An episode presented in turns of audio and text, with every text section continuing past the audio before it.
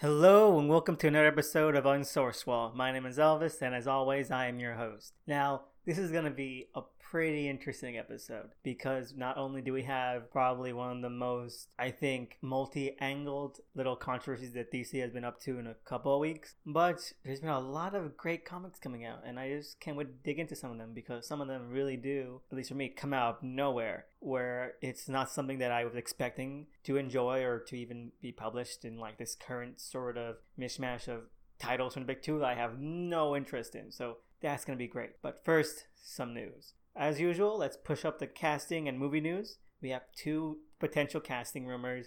One is that Nicolas Cage is going to be voicing Spider Man Noir in the Spider Man animated movie, Into the Spider Verse which is interesting. It's still not interesting enough for me to actually want to go see the movie. Like I said, not that I dislike it or that I'm antagonistic toward it, but it's definitely taking advantage of that title, not just these three. And I'd like to see and hear more about what it's going to branch out into. Spider-Man Noir is probably one of the most underrated, yet also has somewhat of a cult fan base of these alternate Spider-Man that we've seen from time to time. And he's definitely got a great design, so it'll be interesting to see Nicolas Cage, even if it's going to be like a small cameo role or something like that. I don't expect much. It's like when Nicolas Cage was cast as Superman in the Teen Titans Go movie, where it's sort of like a stunt casting decision, and that's all I really expect from that. Still, if they're going to be doing a lot more with this concept, then I'm all for it. The second casting rumor is that Jeremy Renner is set to play, or at least is being courted to play, Twitch in the new Spawn movie. And honestly, he's not the first person that I would choose to play Twitch. I've never been at all enthused about Jeremy Renner in anything I've seen him in. Even in the Mission Impossible movies, I think that he was just okay. He's not one of the most captivating actors around. Although, what worries me the most is that we are not hearing anything about Sam. All the casting rumors and all the casting news has only been centered around Twitch, and that's incredibly disconcerting because it's Sam and Twitch. They're a duo, they're a pair. So just doing one is a bit of a cop out. Unless, of course, this is only just to set up the eventual Sam and Twitch crossover movie, which, of course, I would definitely buy into since Spawn himself is going to be in the background of this movie, he's not going to be a tangible aspect of it, then that means that Jeremy Renner as Twitch is going to bear the brunt of the actual story. Which again, I don't think Jeremy Renner is the most capable person for that, since I don't think he's that charismatic when put to the task. Moving on to television news, we have new reports from the Titans TV show, not the least of which is that the press release and some PR movements have been really trying to hammer down that this is not a kid friendly show, that it is meant for an adult and mature audience. Even though the way they stated it is probably the least mature way they could have by saying, oh, we're seeing blood and gore and dropping F bombs and S bombs. Just say swearing saying something bomb, letter bomb, is just insanely kiddish. It just makes your entire point fall flat on its face by doing that. I mean, you can't take that seriously. You really can't. I would rather just wait and see for the execution. And the latest report is that they are definitely sort of leaning into it by making the fantastical members of that team, like Raven and Starfire, the only source of fantasticalness in the show while downplaying the rest of the characters. So you have this new information that Hawk and Dove, who are somewhat mystical based, just straight up vigilantes, and that their suits are solely just armor rather than something where they have superpowers and things like that. I think that they could have done a lot more and really leaned into it. Other than that, just wait and see you know that there's a lot of times where they really exaggerate things in order to seem different and then you watch the actual thing and it just seems like that's only 1% of the actual full picture. Not to really defend this i'm not a big booster for this show. It's just that i think that we should all have some sort of perspective at least for now. Although i am still only interested in the swamp thing show. I really really hope that's good. Honestly seriously that's the only one that has any potential Moving into comic news, we have Grant Morrison coming back for an annual on Sideways. And really, he's bringing back maybe one of the characters that no one thought would ever return. The New 52 Action Comics prequel Superman, with just the shirt and the cape and that whole blue collar gung ho attitude honestly, just the idea that Sideways is going on this multiversal adventure is something that is really enticing because that's something that we were not able to get the last time it happened with this kind of superhero. With Vibe, that was definitely an arc that they were planning. They even set up a little villain for that arc with that Suicide Squad member, Crowbar, or something like that. He got blasted into the multiverse somewhere, and it never came to pass. So I'm just guessing that if that series had gone on, we would have gotten that character back in that arc when he was traveling through these various worlds. And that's something that I think Sideways is more capable of handling and delivering on because it is under the DiDio's protection. Someone like Jonah Hex and how he can have some pull here and there for the longevity of titles and maybe on my wish list is that he eventually finds Vibe because the last time we saw Vibe was I think two, three years ago when he was running away in the aftermath of Forever Evil. So he's still out there. He's still out there somewhere in the multiverse, and I hope those two meet up and team up because that's desperately what the world needs. Now, moving on into the last piece of news I want to talk about, and it's not a actual piece of news; it's just a little something that happened that I really want to discuss a little bit more in depth, and that is the reaction and the fallout from the Batman number 50 spoilers. Because I think that there's something in there that we need to unpack, and I have some ideas on what exactly that is. Because it is something where I actually have some sympathy and some understanding of both sides of this sort of argument we have on one hand Tom King, and he's trying to write this 100 issue mega arc and he's saying that we can't judge it on the midpoint because you're not seeing the full picture and that makes a lot of sense because halfway through it'd be like in a regular arc getting mad at development in issue 3 or issue 2 where of course that's not the end. That's nowhere near the end. And you get mad at that without reading like at least the next issue. Then you're really missing the forest for the trees but on the other hand it's issue 50 You've been at this for two years. You write two issues a month, and issue number 50 is somewhat of a anticlimax. Not only for the fact that you're 50 issues in, and it's kind of a nonsensical issue just because of where you're ending it, but also because of the whole build up to it. I'm not talking about Tom King's build up within the story. I'm talking about the whole build up on the outskirts of the story, where you're really sort of framing it in a way where it's not meant to be. You have all these tie ins, you have the whole lead up meta arcs to it, like the proposal and the meetings between the other leaguers and the whole Batman Superman double dating stuff. You have all of that. And you have the deluxe edition wedding album hardcover that's coming out relatively soon. So you have all of this. And it's insanity because I think that, and I believe that if it had been played differently, if the story had actually served up to this plot twist where they don't end up getting married and if that's spoilers, I'm sorry, but this is coming out on Friday, so you had more than well enough time to actually read the issue. But I have to believe that if it had been built up into that interest, then people would not have been as mad as they ended up being. And as I've said before, I don't believe in spoiler culture. I think that the end point of a story is only as good as the execution up to that end point. And being sort of surprised that it is somewhat of a superficial thing. And I'm not saying that I disrespect people who don't want to have spoilers because they believe that that surprise at the end point is an essential part. I understand that. But even then, if the story had been able to sell the readers that this was the natural payoff to that, then I'd have to think that they'd be like, oh, all right, that makes sense, rather than why did you have all this stuff going on? Why did you have all these tie ins that were promoted heavily? Why did you do all of this? And then have not only an issue that felt incredibly lacking, but also one that didn't seem to actually be a natural extension of that outside of its place within the 100 issue arc.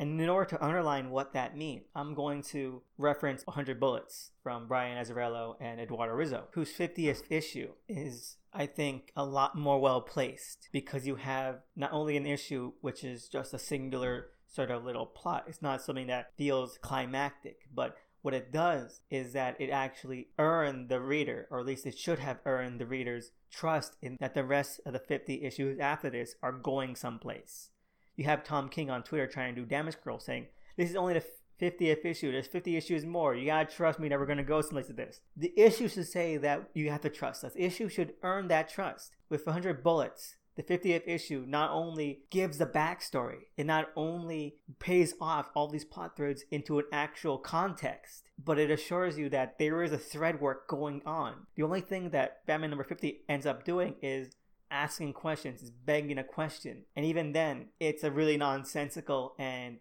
horrendously weird one that I think can only end in yet another anticlimax.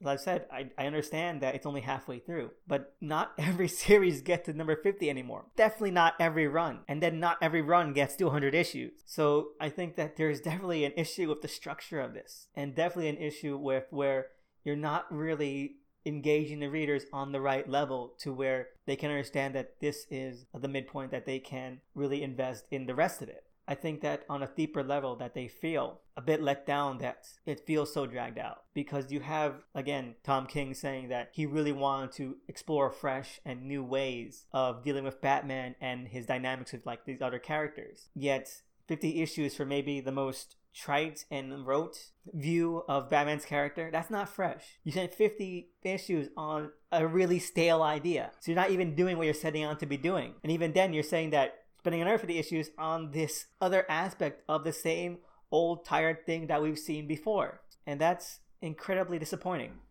Of course, I've seen people say that this issue really did do that for them, and I applaud that. More power to them that they're really enjoying this book, honestly, because I think that that's the most important thing. That if it's someone out there is being entertained, that they're really feel this emotional connection with it, then so be it. You know, that's that's fantastic. I just think that there's so many things that you could have done with the issues that you could have done with 100 issues to just find a lackluster and cliche way of looking at Batman and playing with Batman while also just not having the momentum put in to make a solid and engaging meta arc because it's an insanely rare opportunity and deserves much more effort than what Tom King is doing with it. To leave off though, the last page. I've seen many different interpretations of it, but the fact of the matter is that whether or not the last page is actually real, because a lot of people are saying the last page is a metaphorical page, that Bane is only on it, and the rest is all just aspects of the things leading up to it, rather than Bane having this whole plan that transcends timelines, realities, dimensions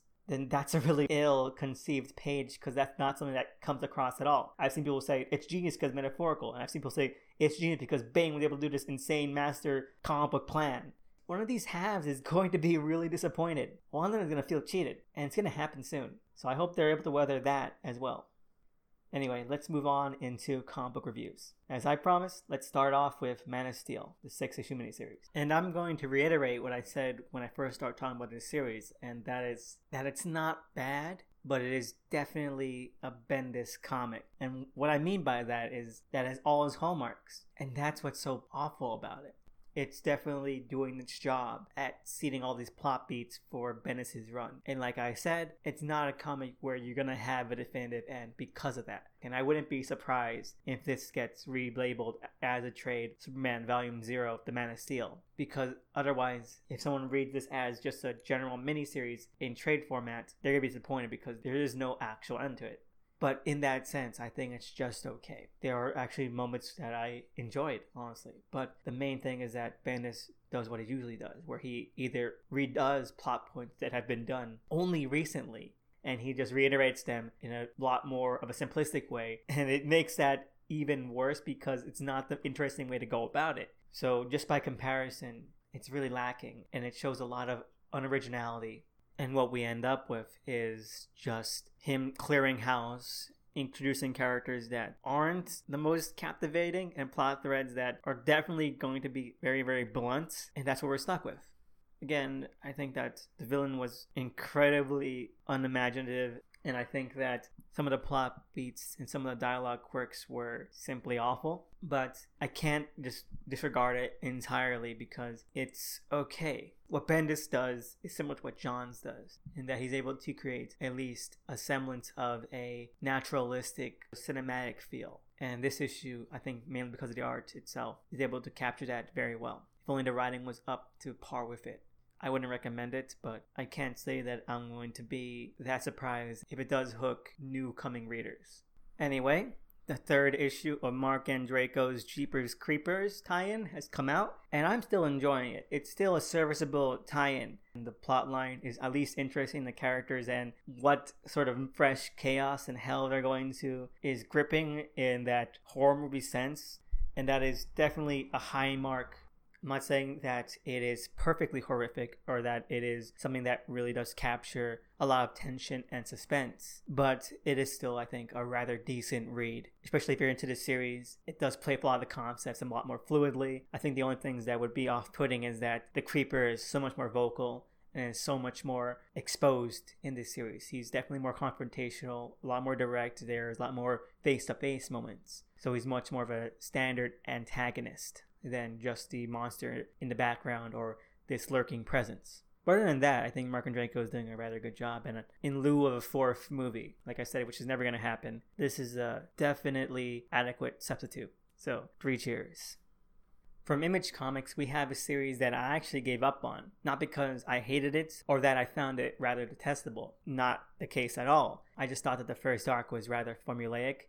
So I went back and I binged it and I thought that it was really good. And that series is I Hate Fairyland from Skottie Young. Honestly, I think that after the first arc, the next three arcs had a lot more of a free flowing and naturally progressing sense of scale and adventure to them. And so that really did get me hooked. It's never a great or I think unmissable read, but it definitely was an intensely enjoyable time. And the ending, while leaves itself open to more spin offs and one shots, which Young acknowledges in his afterword to the series, it is definitely a nice little capstone to the comic.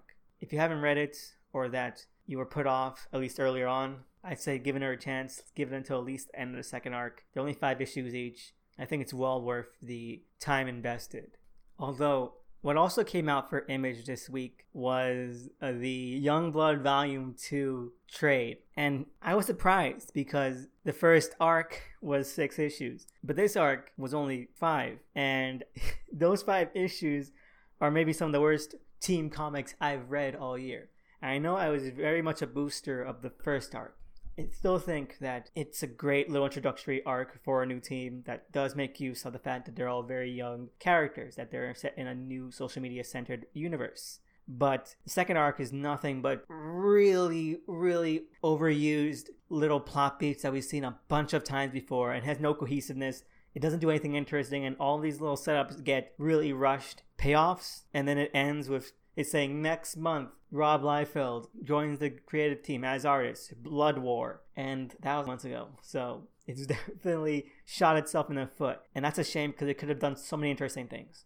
And to think that the second volume is out right now with a story that is nothing is laughable. So if anyone wants that first volume that I actually bought, I'll give it away for free. Just comment below or contact me on Twitter if you're domestic.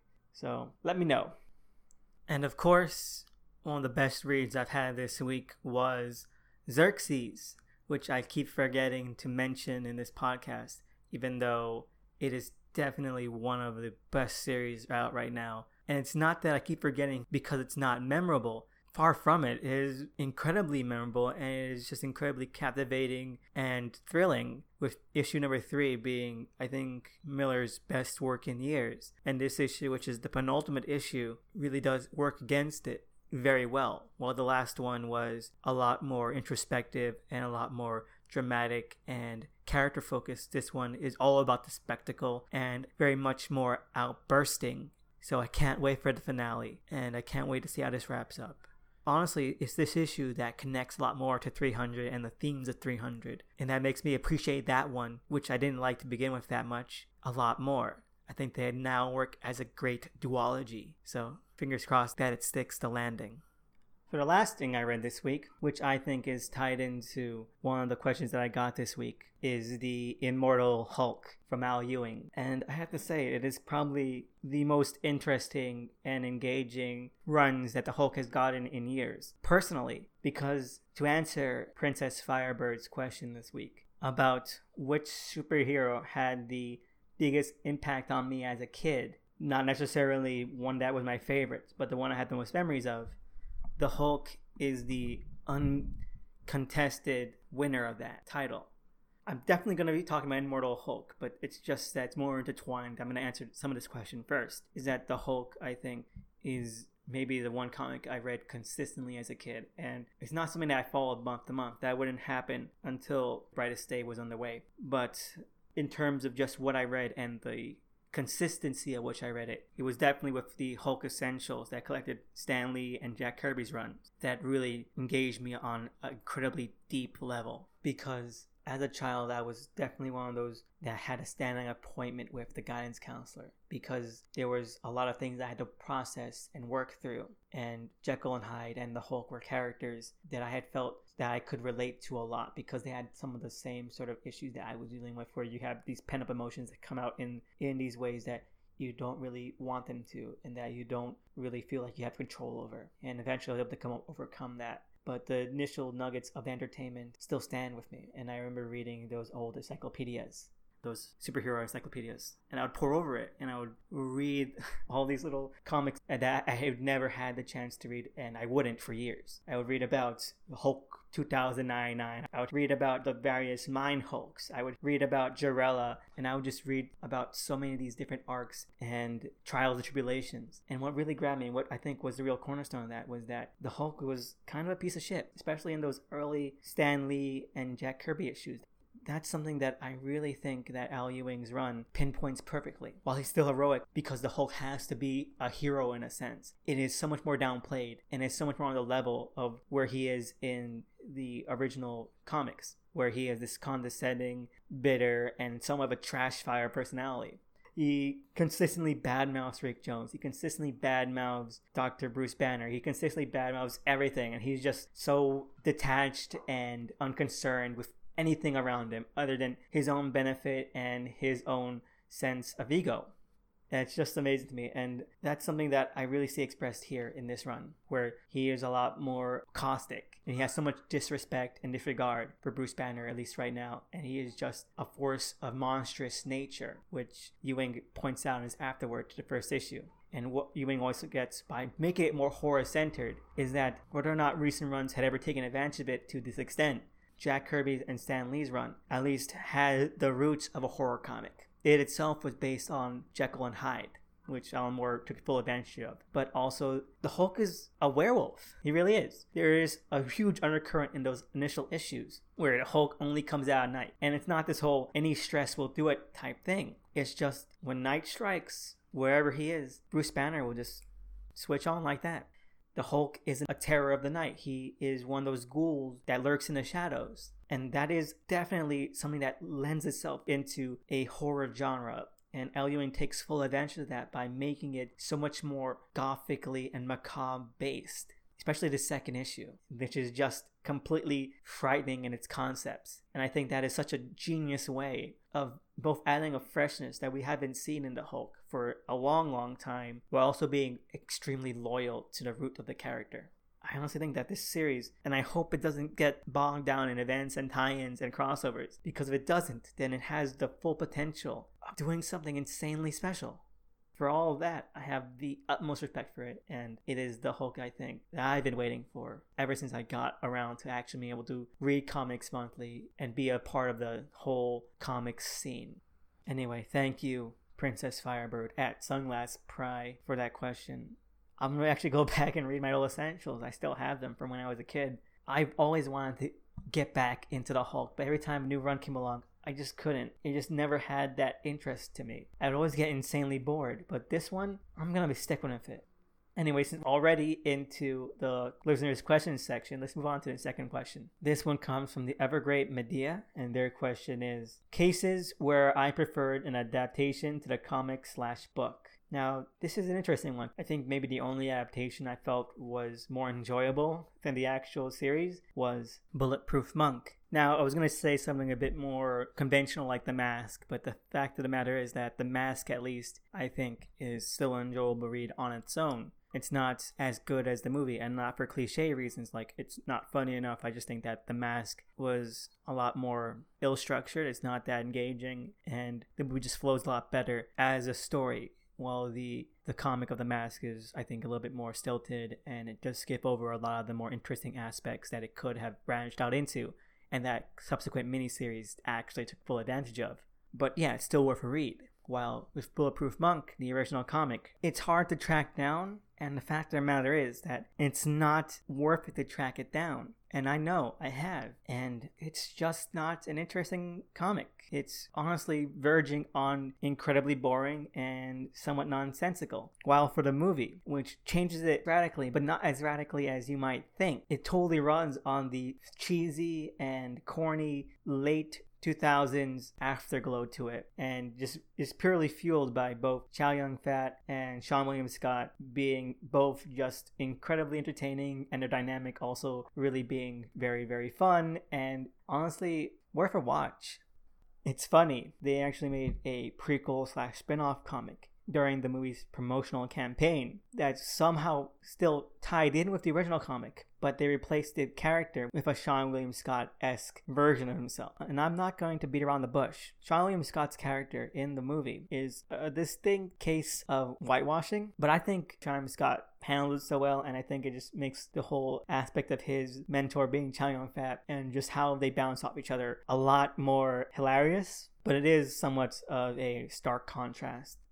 And really, I'm inspired to go back and watch it because a lot of it is just so damn ridiculous. There's a whole plot of Nazis, and there's Mr. Funktastic, as the censors called him, and it's just a really, really silly and carefree movie. While the comic, I think, is just so dull without doing a lot of the actual context and a lot of the elaboration that the movie ends up doing where it takes this whole unbelievable and fantastical idea and plays it to the hilt while the comic spends a lot more time padding it out and you don't really get to the whole fruit of it until way later than you should.